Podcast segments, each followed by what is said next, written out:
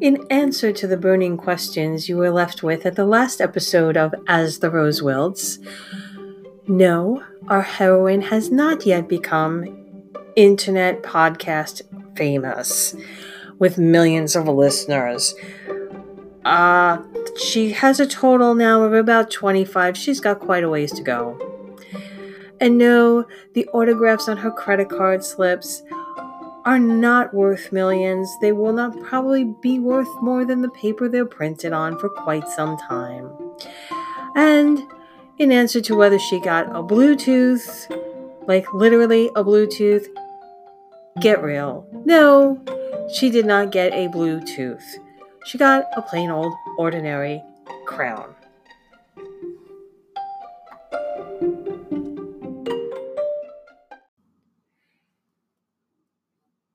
Hello and welcome to another episode of As the Rose Wilts, the sweltering summer edition. It is Friday, July 19th in New York City, and it is sweltering. We are scheduled to hit a high this weekend of around 100 degrees.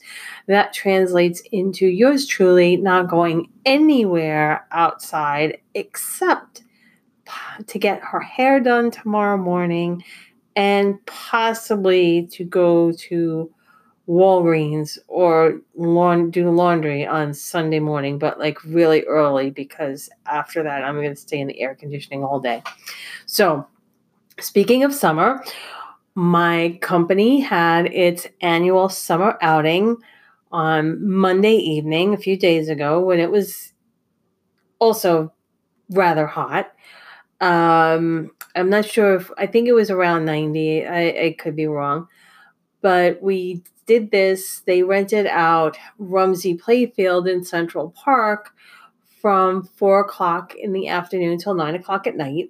And for those of you who are not familiar with Central Park or New York City, Rumsey Playfield is kind of a misnomer because it sounds like a ball field, but it's actually the concert venue where New York City hosts its Summer Stage concert series for free. It's a really, really cool venue. Unfortunately, it was not really, really cool outside. It was really, really hot. And as with all of our summer outings, it was really, really hot. And we had team competitions outside in the sun, in the heat. But we had a 6-person skiing thing where you had to walk on, get 6 people to walk left and right on the same skis and try to race, which we failed that one. My team failed. We didn't go anywhere. Then we had those bouncy balls that kids ride on. We had a race with those, which I didn't participate in. Then there was a back-to-back trying to transport a beach ball to the end of the field and then running back so the next person could do this. I participated in that. I was the one who grabbed the ball. So it doesn't sound very good, but I grabbed the beach balls and put them into the bag, collected them in the bag, and at the end gave them to the organizers of the event, which were Event Kings. If you're looking for, this is like totally not an advertisement.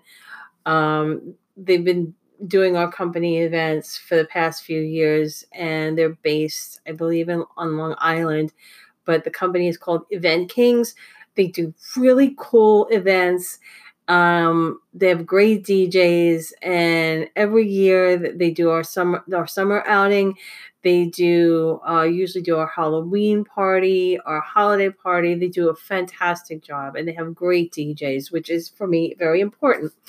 So, at any rate, so like we're out there in the hot sun and we're sweating and sweltering. But one of the very cool ideas that somebody had was to order I don't know, it must have been about five feet tall, I guess, a large inflatable unicorn water sprinkler.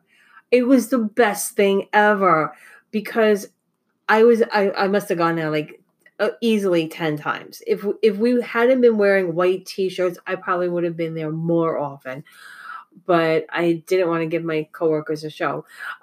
Anyhow, so one of the contests that I participated in was the pie eating contest. Now, there were four of us up there, and like you might think, okay, I'm not going to mince any words. I'm a fat chick. I mean, I'm signed up for a pie eating contest. You'd think I'd be a shoo-in, right?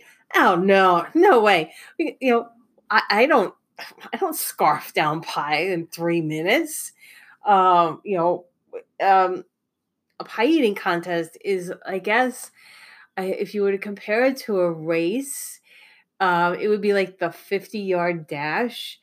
Binging, however, is more like a marathon. So it's like, you know, in the overeating world, you know, a pie eating contest is trivial. You want the real endurance. You go for the all out binge. Those are the marathon events of the eating world. We train for those. We prepare for those. Anybody can scarf down a pie in 3 minutes. It takes real skill and endurance to go for hours, to eat for hours. No, I actually have done races. I don't race walk anymore. I walk races, but no, I have done 2 full marathons and about 8 half marathons as a race walker. Now, if you want to talk about the people that people want to make fun of us, you know, slow people, back of the pack people, but I got news for you. Those of us who are that slow, we are the endurance people here, because you're talking my first marathon, I was on my feet walking continuously for 7 hours, 23 minutes, and 3 seconds. That is a fucking long walk. And you have to maintain a certain pace. It's not like you could just stroll and, take 3 hours to do a mile. You have to maintain, usually it's a minimum of a 15 minutes per mile pace, which translates into 4 miles per hour. But I digress. So I signed up for this pie eating contest, and I didn't actually sign up. It was like I was kind of drafted, volunteered, whatever. There were 3 people and they needed 4. I was it. You have to do this with your hands behind your back, and your face is in this pie tin, this graham cracker crust, and a shitload of spray whipped cream. And you have 3 minutes to eat it all. Now, I don't know if you've ever tried to inhale a cream pie, but it's not as easy as it looks. Not that it looks easy, but it is nowhere near as easy as it looks, because first of all, I'm doing this thing. I can't stop laughing. So I'm trying to scarf down. I'm actually trying to suck down the whipped cream while laughing my ass off, and I'm getting whipped cream in my nose. I'm getting graham cracker crumbs in my eyeballs.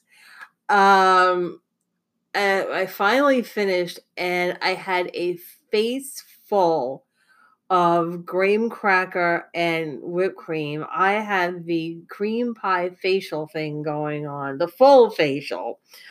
Thankfully we did have the unicorn sprinkler, so I could wash my face. But I actually got injured during the pie eating contest.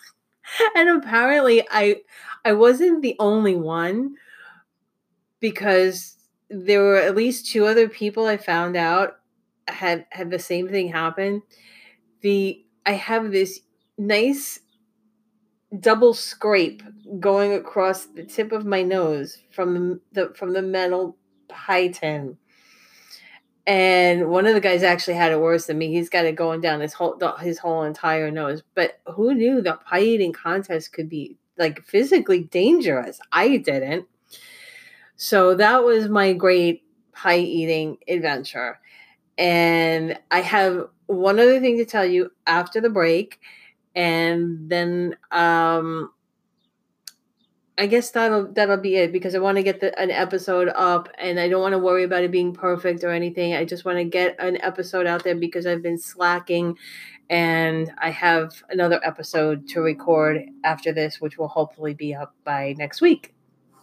So you'll have to keep tuning in.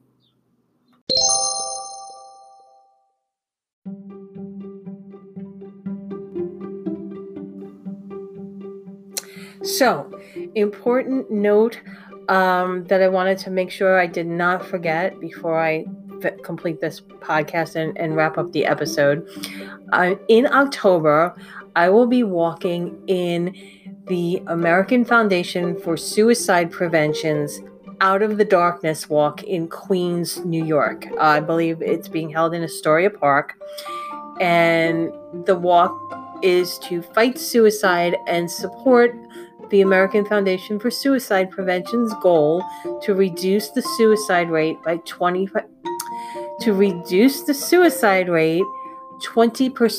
by 2025. I will post a link to my fundraising page on the As the Rose Wilts Facebook page, which is facebook.com/As the Rose Wilts. Very hard one to remember. But if you would like to write down the link, it is afsp.donordrive.com/participant/crawl carol crawl. That number again is afsp.donorDrive.com/participant/crawl carol crawl, all one word. Thanks.